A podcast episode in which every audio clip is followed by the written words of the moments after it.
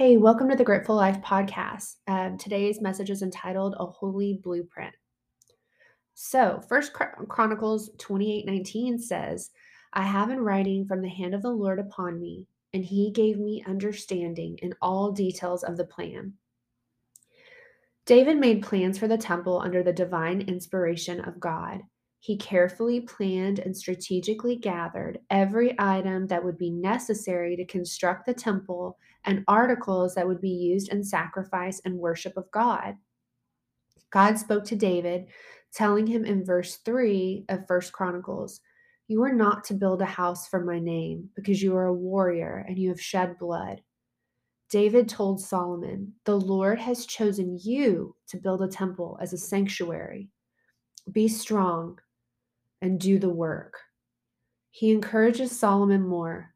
In verse 20, it says, David also said to his son Solomon, Be strong and courageous and do the work. Do not be afraid or discouraged, for the Lord God, my God, is with you. He will not fail or forsake you until all the work of the service of the temple of the Lord is finished.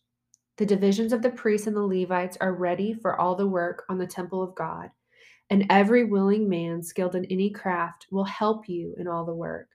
The officials and all the people will obey your every command. I'm here to tell you today that whatever you've been asking God to show you in regard to your life, the ministry, the business, whatever it is, God is saying to you today be strong and do the work. He's got your blueprint written in heaven. And as you go to Him in worship with praise, He will reveal the plans the next steps.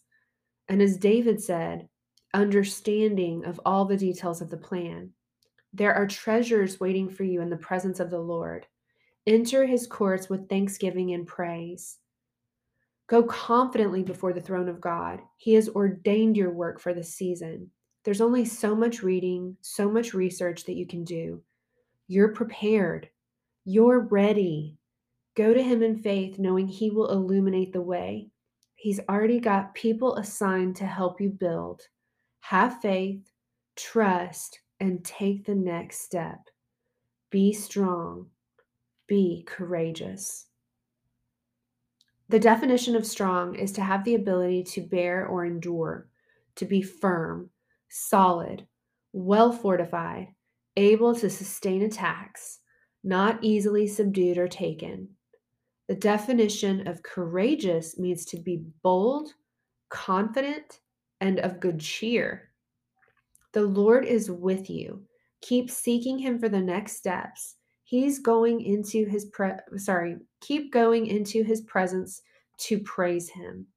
Submit your plans to him because he's got the best prepared for you.